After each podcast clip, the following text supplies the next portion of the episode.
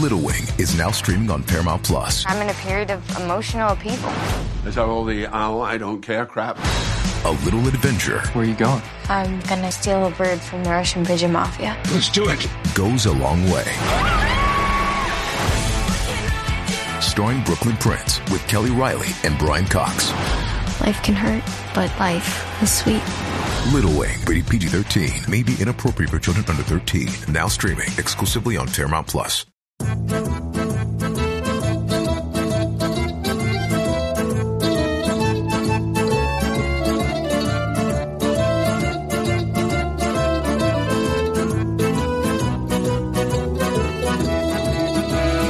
This is the Italian American Podcast, the first podcast dedicated to helping Italian Americans learn about their heritage. We do that by speaking to Italian Americans in all different age ranges, professions, and locations. I'm your host, Anthony Fasano, and I have with me my co host, Dolores Alfieri. And in this special Christmas episode, we're going to talk with Mary Ann Esposito about her career as a TV chef, 26 years on TV, teaching people how to cook both the Italian and the Italian American way.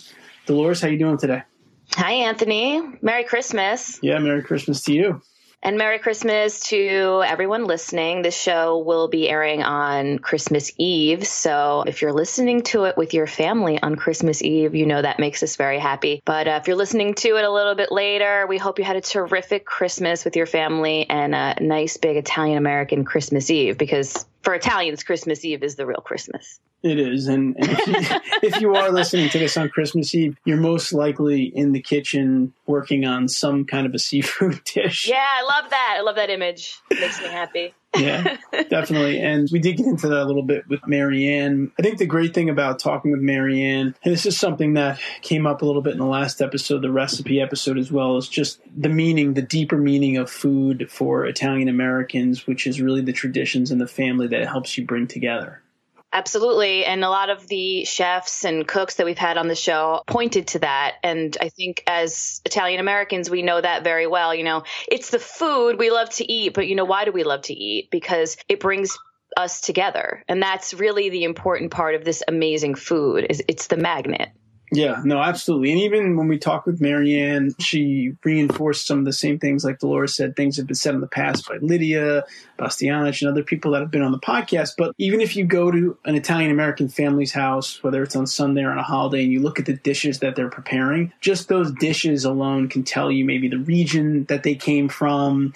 The, food can tell you so much about a family and has is such a part of the fabric of it. Which, Absolutely. Which again came out in this episode. So it's always good to be reminded of that. And I think that that's one of the powerful things about our culture. Right, like the food says something. Yeah, It- it's- exactly. The food you're eating points to something about you and your family and your family's history. As you'll hear, Mary Ann mentions risotto, and I didn't even know about risotto until I was way older. And actually, one of our very close family friends who grew up in northern Italy came over one night and cooked it for us. Because where my family's from, risotto is not a dish, it's not a thing. But everything else Mary Ann mentions about the area near Naples, that's what I grew up eating. No, definitely. And it's like people might say, oh, you're Italian, you eat like, you know, spaghetti and meatballs and pizza. But we know that if you go, like I said, if you go to someone's house and you look at their sauce, the kind of meat that's in it is going to be different maybe at every Italian American household. Then maybe the kind of pasta. And again, it all goes back to these different family traditions. And it's great because it's just, it allows you to have your own traditions within the culture, which I think is what makes the Italian culture so interesting because there is so many different avenues and different foods and languages, right? That's the cool thing about it. Also, at the end of the episode, we're going to have a special Christmas stories segment. So before we introduce our guest, I'd like to recognize our sponsors for this episode. First, we'd like to recognize the National Italian American Foundation. I'm John Viola, president of the National Italian American Foundation, proud supporters of the Italian American podcast. At NIAF, we know there's nothing more important than family, and we invite you to be a part of ours. We work hard to protect our great heritage, to promote the Italian language, to build stronger ties between Italy and the United States, and to serve as your voice in our nation's capital. Most importantly, with over a million dollars a year in scholarships and grants, we provide young Italian Americans help in earning a solid education and becoming future leaders for our community. To find out more about how your support serves the community, visit us online at www.niaf.org and become a part of the NIAF family. We also have another sponsor for this episode, Mediaset Italia, which is now on DirecTV from AT&T. When your heart is in Italy, but you are here, bring a piece of Italy home. Introducing Mediaset Italia from DirecTV. It's perfect for anyone who loves all things Italia. Enjoy all your favorite Italian programs from channels Canale 5, Italia 1, and Rete 4 on Mediaset Italia. And best of all, you get your favorite entertainment including shows like Caduta Libera, Mattino Cinque, and Squadra Antimafia. Feel like you're home again with Mediaset Italia on DirecTV from AT&T. Introducing Mediaset Italia from DirecTV. Get Mediaset Italia for $10 a month plus taxes. Call 877-778-4794 to get Mediaset Italia from DirecTV. That's 877 778 4794. Mediaset Italia requires activation of a qualifying base package, hardware available separately at additional cost. Programming is subject to change at any time. Other fees, restrictions, and conditions apply. Call for details. And I will say that programming like this can help you tremendously to improve your Italian language. And it's something that's been very helpful for me. And I hope you're taking advantage of that and all the resources like this out there. All right, so now I'd like to introduce our guest for the main segment of today's episode. As the creator and host of the nationally televised PBS series Ciao Italia with Mary Ann Esposito, Mary Ann has brought her Italian American values to millions of Americans. This year, the series celebrates its milestone 26th season, making it the longest running cooking series in television history. Through Ciao Italia and appearances on other television programs, including The Today Show, Regis and Kelly, QVC, The Food Network, Discovery Channel, Fox, Martha Stewart Radio, Rai International, The Victory Garden, Simply Ming, and so many others, she's been able to share traditional Italian cooking with audiences around the world. Mary Ann is the author of 12 cookbooks, her most recent Ciao Italia Family Classics. In addition, she also hosts an annual trip to Italy for students to experience hands on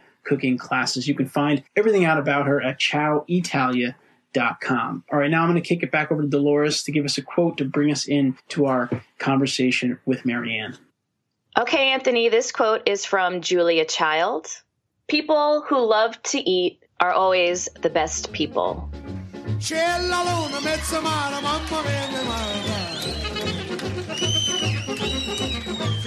Before we jump into the interview, I'd like to recognize our sponsor for today's interview, ItalyLegalOnline.com. ItalyLegalOnline.com provides online legal advice for Italian Americans with legal matters in Italy, such as sale of home or land, estate, probate, pension, injury, immigration, and more. Some of the benefits of working with ItalyLegalOnline.com include their professionalism. They employ quality attorneys with expertise in all aspects of the Italian law. Privacy. They utilize a secure website with attorneys sworn to keep your privacy paramount. Convenience. Their attorneys are at your service. There's no need to spend time searching for a specialized law firm or attorney in Italy. Affordability. Traditional legal consultation can cost hundreds of dollars or more per hour. Italy Legal Online saves you time and money. You can receive expert legal advice in three easy steps. Visit www.italylegalonline.com and set up your free account. Submit your legal question. Receive a response in 24 hours. You may submit your legal query in English or Italian and receive your answer in the language you prefer.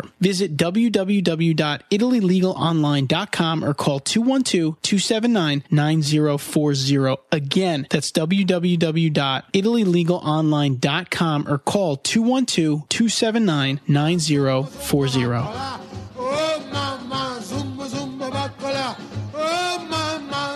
And now we are thrilled to welcome Mary Ann Esposito from Ciao Italia onto the Italian American podcast. Mary Ann, welcome. Thank you. Ciao. How are you?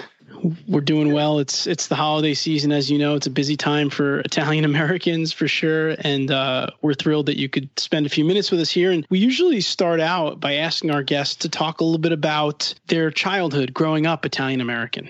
Well, that would be very easy to talk about uh, because I grew up in an Italian American home with two Southern Italian grandmothers who were cooks, actually. They were professional cooks. My uh, Sicilian grandmother, who came from Caltanissetta, right in the center of Sicily, was a butcher by profession. I learned a lot from her about how to singe chicken feathers. Wow. yeah, right. I learned a lot about her methods of cooking, which to this day I cannot duplicate what this woman did. She was just amazing. And I spent a lot of time with her because I would spend my summer vacations in Fairport, New York, where she lived. She would be cooking up a storm all the time. And then my Neapolitan grandmother ran a boarding house and she was the chief cook. So I learned a lot about Neapolitan cooking from her. And then later on, my mother went to school after having seven children to become a dietitian. So you could say that I was surrounded by food all the time. You know, there was always food activity going on, and, and I mean in large quantities. When we made bread, we made 12 loaves of bread. When we made pasta, we made pounds and pounds of pasta. When we made cookies for Christmas, they were by the bushelful. So everything was always in large volume. It sounds so wonderful. that whole story. I mean, what Yeah. a rich, vibrant way to grow up. Yeah, for sure. Absolutely. Although in my first cookbook, Ciao Italia, I did say that if someone had looked into a crystal ball and told me that I would be doing a cooking show, I would have choked on two meatballs because having grown up in a family like that where cooking was constant, that was the last thing I wanted to do. But as they say, the prunes don't fall far from the tree. So there I was. I'm sure many of you know, as we said earlier in the introduction, that Mary Ann's the creator and the host of the nationally televised PBS series Ciao Italia with Mary Ann Esposito. And what I wanted to talk to you about, Mary Ann, was exactly what you just said. You know, you grew up in a family where there was a lot of cooking, a lot of food. Dolores and I are familiar with that for sure. And then you ended up getting on TV. And to me, that seems like that's a big leap. Watching your show, you seem so comfortable. I'm sure it's because you've done it for a long time now. But how did that happen? I mean, how did you get so into it that you decided to go into that realm? Well, it happened actually when I made my very first trip to Italy, and that was way back in 1991. I decided that I wanted to hone my home skills on cooking by going to a cooking school. So I signed up for a course in Sorrento, actually. And when I arrived there, I was kind of blown away and bored because everything the chef was teaching I already knew because my grandmothers and my mother had, had taught me all of this stuff already. So, you know, I wanted something more. Even though the cooking part of it was disappointing because when I was watching the chef, who was half Austrian and half Italian, make lasagna sheets, I would say to myself, those sheets of lasagna are much too thick. You got to be able to see your hand underneath a sheet of lasagna. That's when you know that you've got the, the right thickness. And he was making them much too thick. So I was very, very critical. But then I started thinking, I know all this because of these three women who actually I dedicated my last cookbook to Ciao Italia Family Classics to those three women. But while I was in Italy, what did strike me was everything that my grandmothers had told me about the old country was true. The people were beautiful, the food was vibrant, the culture was magnificent, the music was fantastic. There wasn't anything about Italy in that first trip that I didn't love. And it just something in me said, you need to do more. Maybe you could teach Americans about Italian regional food because we all know that there is no such thing as Italian food. There's only regional food. So I came back and it was actually my husband who prodded me. He said, You know what? Do you want to write up a proposal and bring it over to your local public television station? Luckily, I lived in a college town where there was a public TV station. And so I brought it to them. And I said, This is what I would love to do. You know, there's a backstory to this, though, because when I was not in Italy, I had my own catering business. So I, I had this background in food. Anyway, they told me no. They said, no, we can't do this. We don't have a studio. We don't, eh, that's large enough for a kitchen, blah, blah, blah.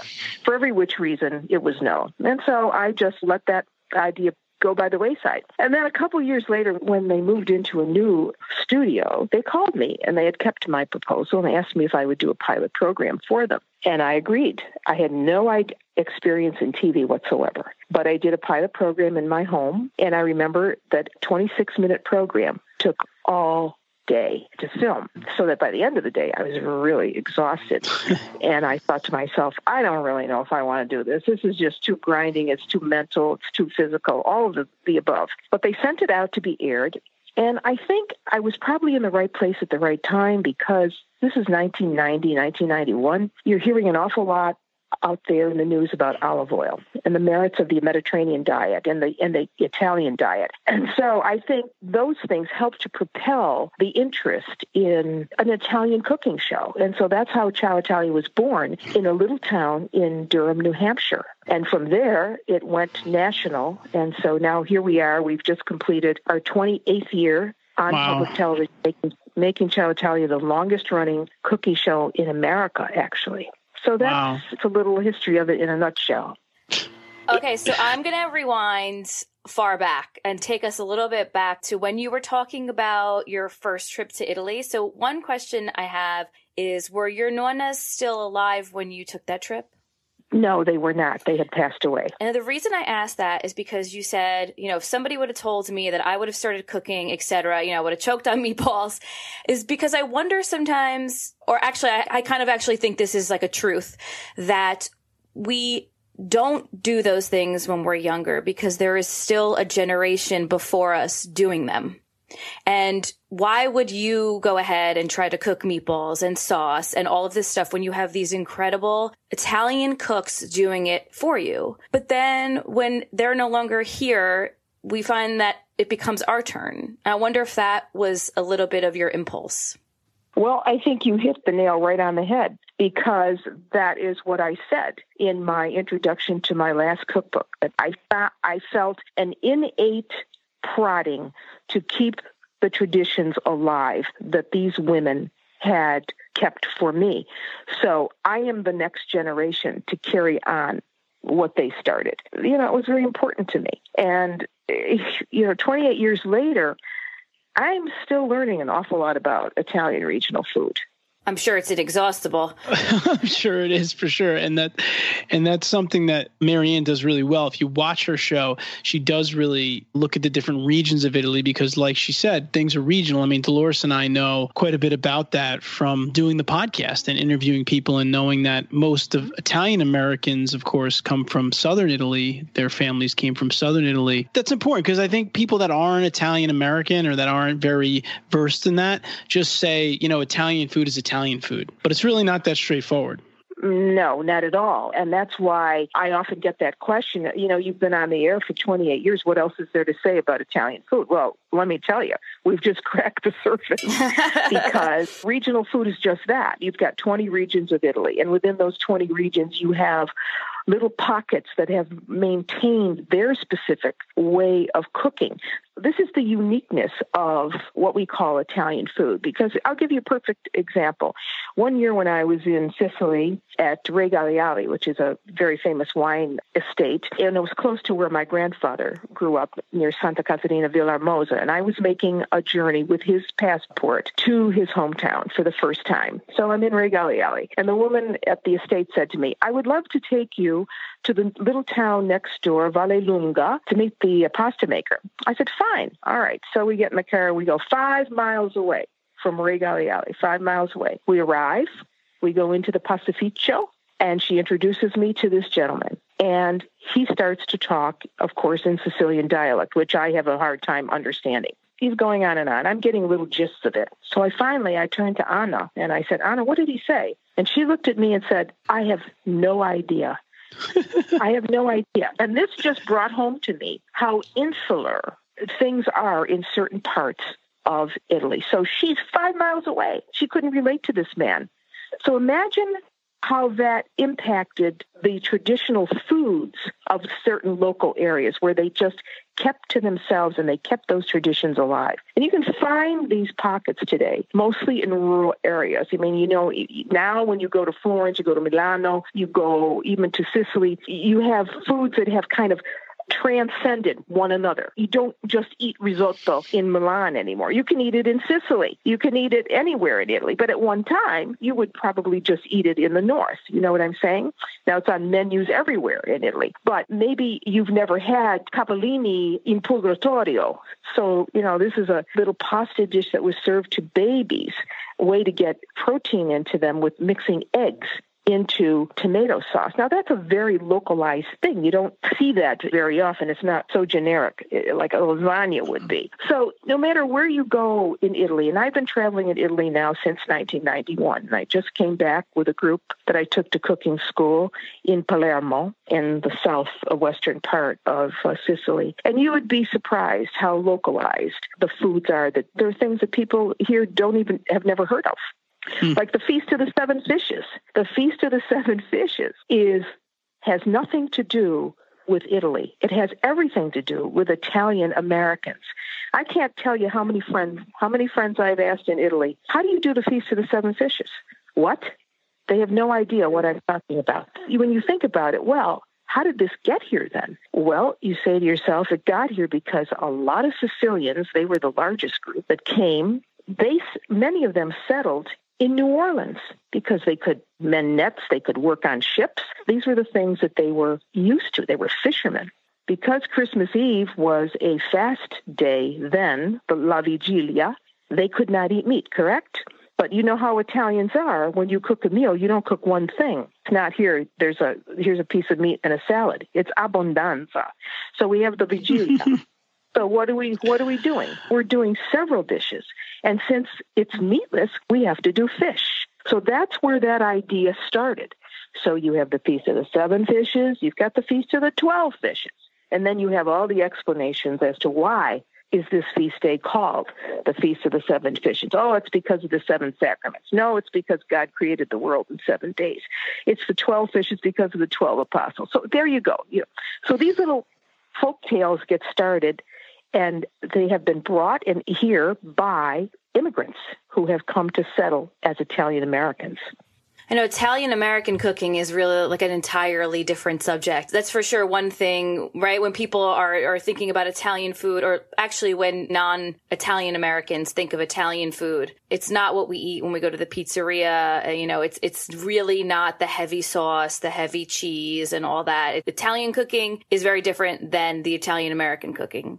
Exactly. It's very different, very different. For instance, I remember taking a group to Naples and I wanted them to enjoy pizza the way it should be because that's the home of pizza, right? I took them to a pizzeria and I suggested that they have the classic pizza margherita, which is one of the pizzas that you would order in Naples. I mean, there, there are others, but this is the classic. So pizza margherita, as we all know, is tomato and basil and buffalo mozzarella to be a true pizza uh, margherita. And those are the colors of the Italian flag.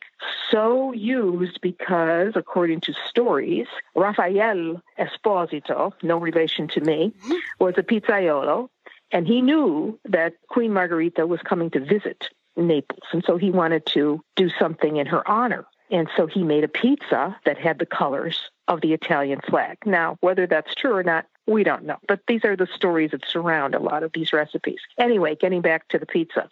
We're in the pizzeria. Everyone is seated. And I said, Look, in Italy, you have a personal pizza. You don't share it. It's your pizza. You're not going to sh- cut it up into triangles and serve it to somebody else. It comes to you on a plate, dinner size plate, about 10 inches.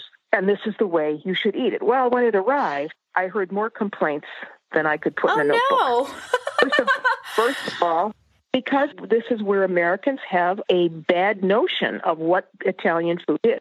So the edges of the pizza were charred, as they should be, cooked in a wood fired oven, right? The center of the pizza was soft, again, ditto, as it should be. And it wasn't loaded with toppings.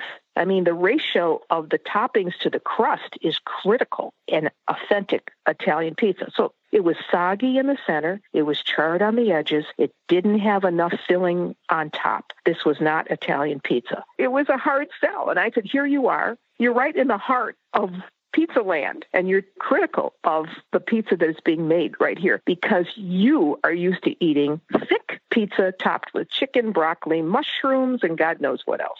And even here, margherita is like on the menu for, I feel like any kind of pizza, which is not really margherita, but they use it on the menus. They use it as a plain pizza a lot of times. Right, right. And it's not even close to what Mary Ann's describing.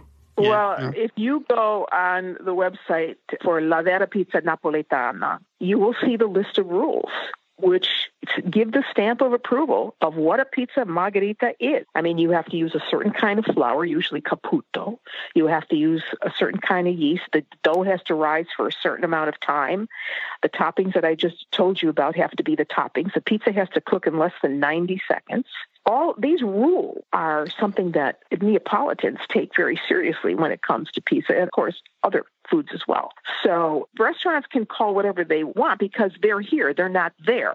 And we, as consumers, if we haven't been to Italy, if we don't have a reference point from which to go, then we just assume that that's what it is. It's like the guy that wanted to have a pepperoni pizza. I said, fine, you want a pepperoni pizza? Go ahead and order it. When it came, he was just beside himself. He said, this is, what is this? It has peppers on it. I said, right, that's what you ordered. A pizza with pepperoni. Pepperoni in Italian means peppers. You want I love sausage? that you made him do it anyway, yeah. even though you knew. yeah. You want sausage? You order salsicce.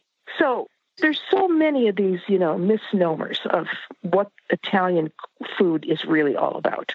And that's been the job of Ciao Italia over all these years is to get the story out there about what is real and what isn't.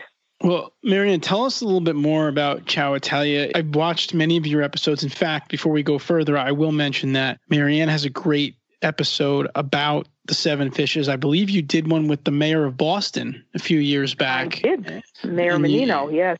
Yep, Mayor Menino, and they cooked all the different fish. They actually went to the store. They bought the bacala, so you can check that out. It's perfect for today. But tell us about Ciao Italia because I, I, you know, I've watched a lot of your stuff, and I know that you have the garden yourself. Like, talk us through some mm-hmm. of the stuff that you do because we only see you on the screen, but there's obviously a lot more that goes into it. Yes, yes. Well, I, I'm the host and the creator, so I come up with all the content, what we're going to cook, where we're going to go, what are we going to do on location, are we going to be in Italy anywhere this year? So that's my job. And then the garden that you see on the show is my home garden. So we do two episodes in a series, and a series consists of 26 shows. We do two episodes from the garden because I want people to understand that Italians have a reverence for land that we do not have because of their connection to growing things from the earth.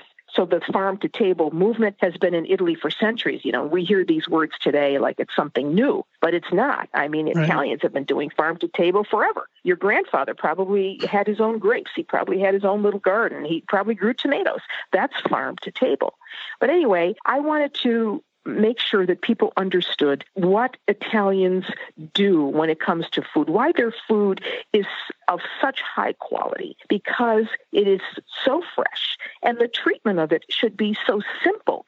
That's really the tenet of Italian cooking. People say to me, well, well, what is, well, well how would you define Italian cooking? And I always say, you take quality ingredients and you keep the treatment simple. That's the basic thing. Anyway, my husband Gaetano, who is a physician, also loves gardening. So I roped him into putting in this garden, which is huge. And it's a lot of work. So we grow a lot of Italian varieties. We get a lot of our seeds from Franchi. You can go to their website, growitalian.com, on our website, and you can click over there. But Franchi is based in Bergamo, which is in Lombardia in the north. And one year when I was taking the cooking group to Italy, I took them to Lombardia and we went to Franchi to their plant actually to see how they process the seeds and they're all non-GMO and all of this. Anyway, those are the seeds that we use. And my husband starts the seedlings early in the year in February and he puts them under grow lights in the basement and then we pray over them and say the rosary and all of that. And then in the spring when they're seedlings, we put them in the ground. And so we've grown everything from ore d'orto tomatoes,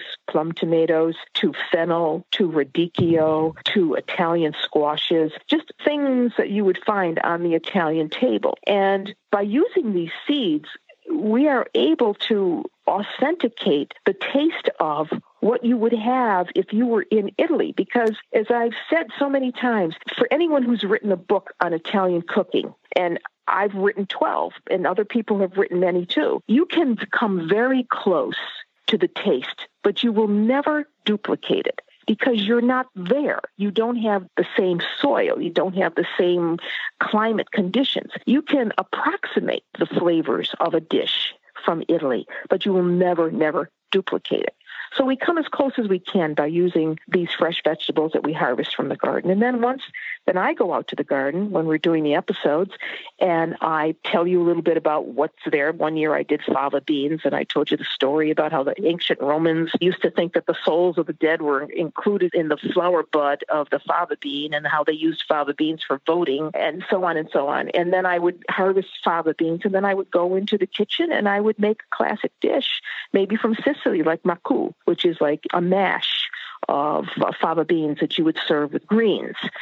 So the garden has been a very vital part of the series, and um, it takes a lot of effort to do it. And then when you're in the studio, you've got about 25 people who are there to, Wow. you know, that's the, the technical end of it. You've got the cameras, and you've got the director, and so on and so on. And then you've got the kitchen staff, and the people that I have working for me in the kitchen are they've been with me for 28 years. So I mean, and it's like a family. You know, we all know what to do because we've done it so long. So now it's like clockwork. It just goes off very easily. And we do 20 shows in 10 days, two shows in a day. That's like eight recipes per Wow. day. That's a lot of work. That sounds like a lot of work. So let me ask you this: You've been doing Yeah. it for 28 years now. Do you still feel the same way about it? Are you still as excited about it? Has anything changed for you? How, how do you feel after doing? I mean, you're still going, and you look great on the show. I mean, uh, it's a long time. Yeah. You know, as many times as I've gone to Italy, maybe 50, 60 now, it's as if I go for the first time every time I go. And I love what I do. I love teaching people about the history of Italian food. I love exposing them to the culture of Italy. Right. Um, it's not old for me. No, it's it's not. It's it's very new, and I'm learning all the time. When I'm in Italy, I'm learning constantly about new places to go, people to meet. This year, we went to a blood orange estate in uh, in Sicily where they make the blood orange marmalade, and that was fascinating. And I learned that it was part of the Ferragamo family estate, and it was just it was just remarkable it's never old, but you have to reinvent yourself. So this year, what we did is my producer said, "Let's get out of the studio. Let's get out of the studio and let's film the new season in your in your kitchen." I went, "Oh my god." you know, because I knew what that would take. You know, I like everything in its place, and so now all of a sudden they were gelling my windows and putting up these lights and doing this and that, and we did it. We filmed it in my kitchen. We also included a drone this year that flew over the uh, the garden area, so you could get a wide view of the garden. And I feel like we stayed really relevant with technology because we introduced the drone. But then we went to Italy, my producer and I, and we did what we call video postcards because we have to remember that there are always going to be people who are never going to get to Italy, but they can go vicariously through our show. I think that's why this show has merit because people who are never going to get there, and there are many people who watch our show that are they're Italian Americans, obviously. Not to say that you know we don't have non-Italian Americans, we do. We have a mix of people, but the big majority of them who say to me, "Oh, I'm so glad that you showed me the Trevi Fountain in Rome. I would never have been able to go there, but it was beautiful to see on TV." So this year we we did uh, more video postcards, and we were in Rome again, and then we went down the Amalfi and into Capri. So on the season this year, which is coming in the spring of 2018, you will see these video postcards that are tacked on to the end of the show. Do you have a favorite region in terms of the cooking style and such, the taste? Well, it's hard to say. I love them all, but of course, I'm a Southern Italian. So I love, I think Sicilian food is beyond awesome because of the number of civilizations that have impacted that island with their imprint. So you had Phoenicians, you had Greeks, you had Romans, you had Arabs, you had Normans, you had Spanish. All of these influenced the cooking of Sicily. So you can't really say this is what Sicilian cooking is. No, Sicilian cooking is a minestrone soup of cultures. And that's what makes it so fascinating. And when you go there, you you taste things that are so different. You you know, they're part African, they're part Spanish, they're part Roman. I mean, it's a mix. Well, since so many of our, you know, Italian Americans come from the South, from Sicily, and of course, you know, from the regions of Campania, and so many of us are from near Naples, can you also speak a little bit about, I know you can't, there's no silver bullet, but just if you could speak a little bit about that region, about, let's just maybe even say, you know, Napolitan cooking. Yeah, sure. Neapolitan cooking, of course, was made famous by two things pasta and tomatoes. And not just any tomato, but San Marzano tomatoes. I think there's a great bit of confusion about what these tomatoes really are. And so on the show this year, I did a show where I featured the DOPs, DOP San Marzano tomatoes.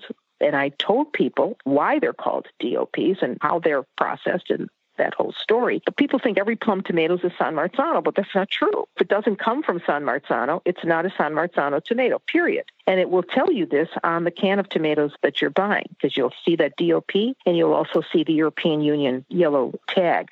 But Neapolitan cooking is based on a lot of vegetables, a lot of fish. For instance, eggplant, both in, in Naples and in Sicily, are huge eggplant dishes. Many, many kinds of eggplant dishes from involtini to the parmigiana to the pasta alla norma that you find in Sicily. So the tomato and, of course, pasta. And pasta, we all consider to be, in general, Italy's national dish. I mean, what would life be without a dish of pasta? Right. to define Italian cooking. But the Neapolitans have really mastered how to dry pasta, how to make pasta, first of all, and they mastered how to dry pasta. And they have created all kinds of artisanal pastas. So I think the vegetable dishes and the pasta dishes, and with the concentration on eggplant, and then the seafood dishes with squid and the bacala and different fish dishes, those are all critical to Neapolitan cooking. And then in Sicilian cooking, you have, of course, again, because it's an island, you've got fish, and the two big winners there are swordfish and tuna. Those are the two. And if you walk through, if you want to know what Sicilian food is all about, go there and walk through the market, walk through the Capo, walk through the Ballarò. Those are the two major markets in Sicily right now. Unfortunately, the Vucceria, which was uh, a fantastic market uh, just outside of Palermo there, in Palermo rather, is no longer. I just took the group through the uh, the capo, and once you get to the market, you feel uh, it's almost like a kasbah. You get in there, and and they're all singing out loud about their different foods that they're trying to sell in their Sicilian dialect, and you see the big, huge swordfishes and the tuna sitting out there proudly on tables with all and fish. For, I mean, there's fish that I can't even begin to describe. Just a volume of fish of every description that you can imagine. And then, of course, the vegetables. There isn't anything, I don't think, that doesn't grow in Sicily. And this was brought home to me as we were traveling around. I'm looking out the window and, and I'm looking at these, not only the vineyards, but mm-hmm. prickly pear farms as far as you can see, just mm-hmm. miles and miles the Ficodindia. The Ficodindia, exactly. And then uh, a Ficodindia. And then, of course, you've got the citrus. Sicily is big on citrus, especially the blood orange, as I mentioned earlier. And then you have the citron, which is also very big. I mean, there isn't anything that doesn't grow there. It's just yeah, amazing. it's it's an amazing place. And now that I'm starving after hearing all that, let me ask you this because it, I think it's becoming more and more obvious as we have this conversation. And I think it's something that Dolores and I have seen in doing this podcast for a while now is that when it comes to food, it's not just about the food and the recipes. It's really about so much more the traditions that go with it the family traditions that right. go with it um like you said the mm-hmm. regions of italy you can define a region just by looking at a dish i mean uh-huh. food tells us so much about Italian families and heritage and where people came from. I guess the question for you is if we we have listeners out there, obviously they're not cooks like you per se, but they're certainly Italian Americans and I'm sure that they know their way around the kitchen, but how can they try to connect with their heritage through food and through recipes? Like what do you recommend that they do to try to do that? Like to try to like really get a hold of their family recipes and where they came from? Well, I think they can start by talking to their nearest relatives. I mean, this is one of the things I regret a lot, having lived with a, Neapolitan grandmother until I was about 21, and then my Sicilian grandmother when I was a young adult. I never really asked them the questions. That was the time to say, Grandma, you know, what was it like for you in Sicily? What was it like for you in Naples? But you know who did do this was my mother. She did, she kept her her old notebooks with a lot of their recipes. In fact, in my latest book, I talk about this. I call it my mother's recipe box. And I talk about the fact that when my mother was getting older and I had remembered that I had never asked my grandmothers anything, I really honed in on her and started asking her questions. I remember calling her one day when I was writing my first cookbook. This was when I was writing Ciao Italia in 1990. And I said, Mom, I need Rita Ritchie's Christmas cookie, the one that she would bring over when she would come to visit Grandma Galasso. Do you have it? She says, Yeah, I have it. I'll send it to you. Okay. She sends it to me, and it's on this little note card. And it's at the top, it says, This makes one bushel. I thought, What? One bushel? you know, but I started collecting these recipes. And you know what makes me feel good is that I've kept these people alive in my cookbooks. Miss Rita Ritchie, people write to me and they want Rita Ritchie's cookie. You know, Rita Ritchie lives. Mrs. Tagani's pepper cookies, they want her pepper cookies. It's just amazing. And I get a chuckle out of it because I think these women, they haven't really died. I mean, they're here, they're here with me. And so I would say start by asking the questions to whoever is your closest and dearest relative that has either come from Italy or can tell you stories about, you know, what happened to their parents or grandparents in Italy. Why do you think things like Ancestry.com are so popular now? Because people want to know this stuff. They want to know about their ancestors. Then I would say, once you've contacted your relatives, read something about the region that you're from. If your family is from Campania, get a book about Campania. I remember one of the very first books I read, which is in my library, is Waverley Root's, The Foods of Italy. I was glued to this book. This was before I started my TV show. I read Waverley Root's, The Foods of Italy, which is an old, old tome. And in it, he goes through every region of Italy and he tells you a little bit about the history and the culture and what the critical foods of those regions are. So these are always, and plus, if you don't want to do any of that, you can always go to ciaoitalia.com there you go. yeah. learn uh, from our well, website or read any of my books. Exactly. Well, listen, listen. This is uh, you've given us quite a bit of time, which we appreciate, and you are through Ciao Italia. You are really connecting people using the food and the recipes like you said to connect people with italy to connect people to their heritage. And it is something i think that sometimes we take for granted when we work in this space is that a lot of people don't have the opportunity to go to italy and they don't have the opportunity to see some of these things firsthand. So if through these platforms we can help them get more connected with that um, i think it's a really really invaluable thing to do. So Again, we have Mary Ann Esposito here from Ciao Italia. And Mary Ann, listen, we want to thank you for spending some time with us, and we want to wish you and your family a very Merry Christmas, of course. Well, thank you, and the same to you. And you're doing a great thing too, so I think that's wonderful. So, Buon Natale to you both. Now it's time for the Italian American Stories segment of the episode. This is the segment where we try to bring you back to your family memories or traditions. We try to jolt your memories so that you remember past traditions and then talk about them with future generations to pass them on. Before we get into this special story segment, I'd like to recognize our sponsor for this segment today, the Holidaze app for iOS, which was developed by my two brothers who you heard on a previous episode. Do you ever struggle to remember where you celebrated a holiday last year? Do you continually argue with family members over Sunday dinner about whose turn it is to host this holiday or that holiday? Well, good news. The Holidaze app for iOS is now available for download. When you log in the first time, you'll be prompted to select the holidays that you celebrate and the app will simply notify you on that particular day to start your holiday and record that special moment. What's cool about this is when I woke up on Thanksgiving morning, the app wished me a happy Thanksgiving and prompted me to start recording the day. I was able to log where I was and who was with me. I added all the photos from the day and then had the option to share it right to Facebook. It's going to make my life a lot easier next November when we start the planning all over again. Forget about the wasted time looking for photos or old Facebook posts from a year ago. Use this personalized holiday journal, which will always be right at your fingertips. You can celebrate any other custom moment, whether a family wedding, birthday party, or special annual family reunion. Always know where you were and who you were with using the Holidaze app on iOS for iPhone. That's Holidaze, H-O-L-I-D-A-Z-E. And you can find it at holidaysapp.ios.com.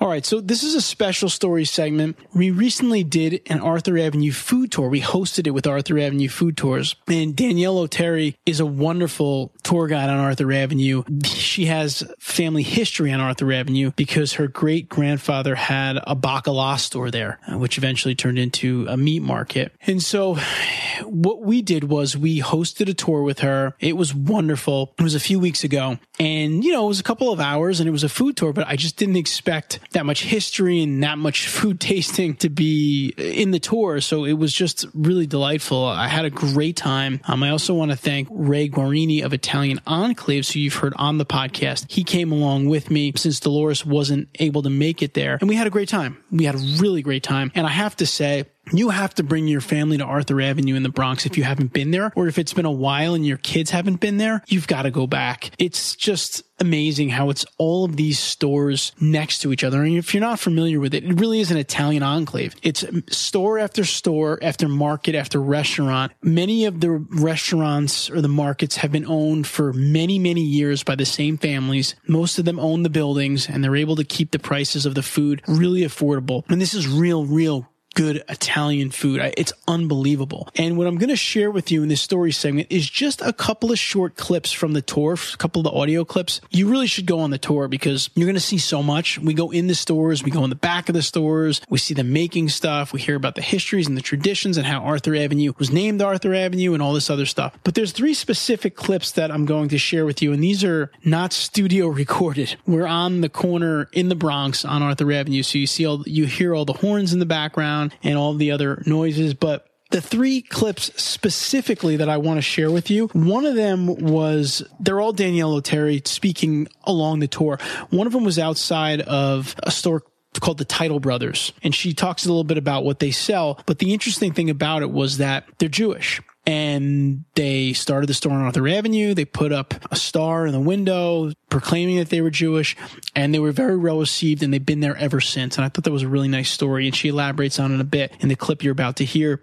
She also talks a little bit about her grandfather's store, which is now Vincent's Meat Market. She elaborates on that a bit. And then lastly, you're going to hear a really interesting clip about a cheese shop it's called Calandra's Cheese Shop and a very interesting story about how the owner sold it to someone and what he's doing now. We also visited many other parts of Arthur Avenue. Um, we visited Cosenza's Fish Market where John Cosenza gave us a really nice overview of the seven fishes and the whole tradition. We also went to the Arthur Avenue kind of retail market there. I visited with David Greco, who was on a past podcast. And David, thank you. If you're listening, I ordered uh, a small breakfast and he gave us a very large breakfast and we enjoyed it. And we had a couple of members of our new neighborhood there as well. So it was really, really enjoyable. And here are the clips. Enjoy them.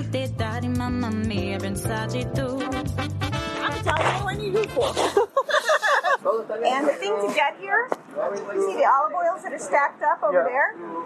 Now, these are different brands. Those are their brands. So they've got these labels that look like all old timey. Right, right. It's artifice. It's their stuff. they have a farm that they work with in Tuscany and another in Sicily. Wow. Leaking and going in and out. But anyway, this is uh, So Danielle, this is the store that your family, the storefront that they own. Okay. Yeah. So you said your family started as a, it was a bacala store. Bacala store, yeah. And then they, after World War II, they turned it into a butcher shop because now people had money for meat, which they did not have before. So you can see everything's happening right back there. Oh yeah, wow. Definitely the best butcher shop in, in the whole area. Uh, I mean, it's one of the best butcher shops in the country. Peter owns the place now. Hand selects everything. Everything that's here is Where they're doing the meat? Oh yeah. broken down. Yeah, but this is like it looks like meat brewing. It's perfect. And the amount of work it takes to open a place like this in the morning, and then to clean, you have to sanitize everything at the end of the night. Tremendous work, and these guys make it look This is super easy. Vincent's Meat Market. Is that what it's called now? Yep.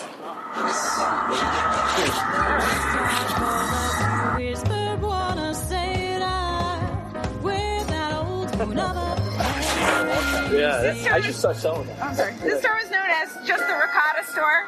Since the 1930s, that was their specialty. Uh, and this is a case where the owner, the, uh, the, the Calandra family, there was nobody in the family to pass it on to. So they wound up selling it to Diego, who changed his last name to Calandra.